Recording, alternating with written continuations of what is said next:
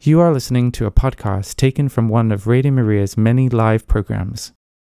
If you enjoy it, please consider making a donation or becoming a monthly supporter.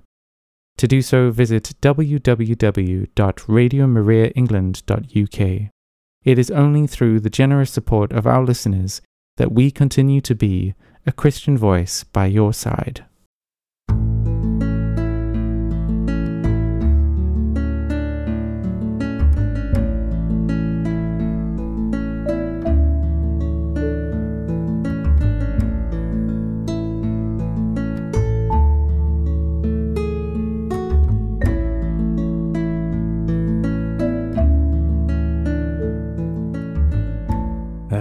You are listening to Radio Maria, and this is Father Toby with your word for today on this feast of St. Matthew the Apostle and Evangelist. Let's begin with today's Gospel, which is taken from Matthew's own writings, Matthew chapter 9.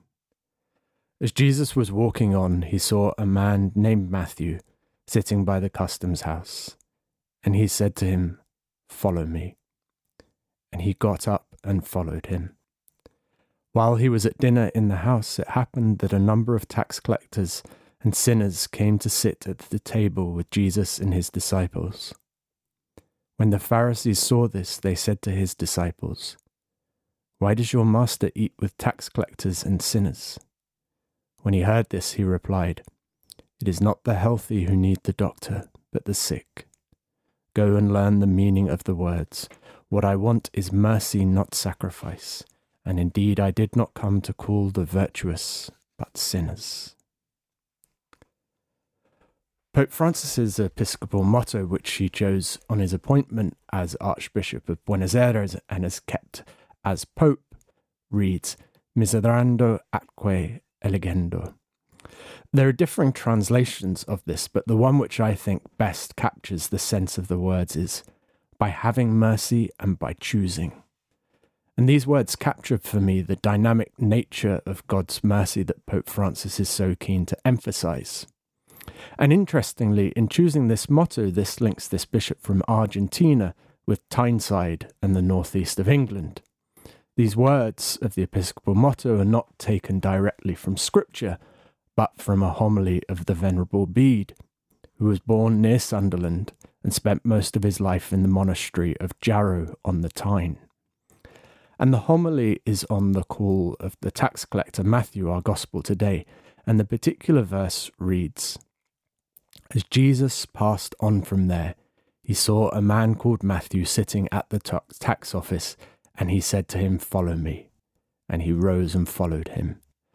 And Bede comments on these lines as follows Jesus therefore saw the publican, and because he saw by having mercy and by choosing, he said to him, Follow me.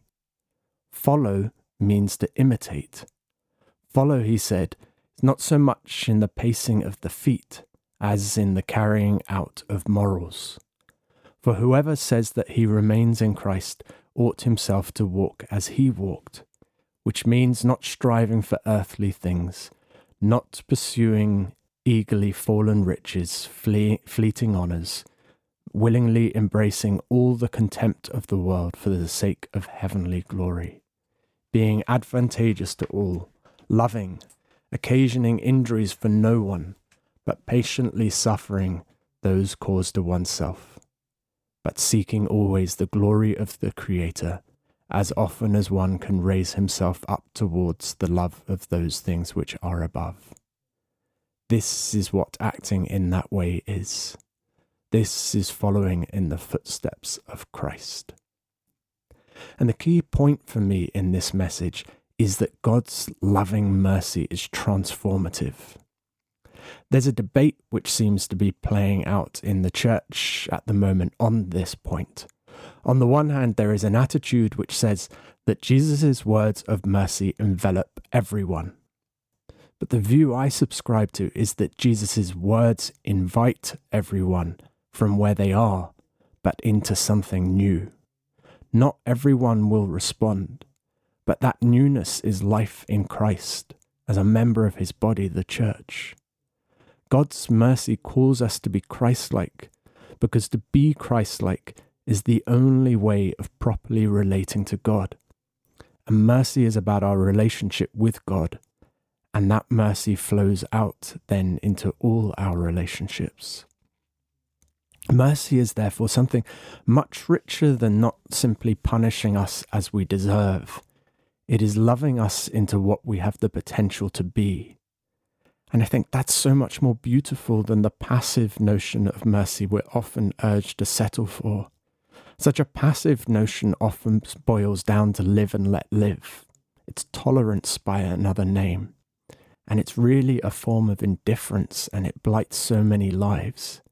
It's what allows us to see injustice, to feel for the afflicted, but do nothing, neither praying nor fasting nor acting in some other way. Other than God, nobody has loved me in my life more than my mother. Yet, and I suspect in this I'm not the only one, she is also the person who has nagged me more than any other, who has given me more scoldings than any other, and who has called me to account more than any other. Why? Because parents, through the eyes of love, see what we can be. They simultaneously love us for who we are and seek to call us to be the best that we can be. More than any other people on earth, I think it is our parents who are closest to looking at us as God does. The paradox of loving someone so much that you want that person to change is something modern thought seems to find difficult. The nuance of thought required to say that a particular aspect of a person's life needs to change while still seeing the fundamental good of that person's very being seems beyond many. I think this is because we've lost the ability to see the basic dignity of every human being by the very fact of their existence. As I said in yesterday's homily, quoting from Marilynne Robinson with the Reverend John Ames looking at his young boy, saying, It's your being I love you for mainly. And only then is he interested in the other things that the son may or may not do. Pope Francis sees this it's why he would kiss the man famously at the beginning of his papacy, whose skin condition would cause many to not even speak to him.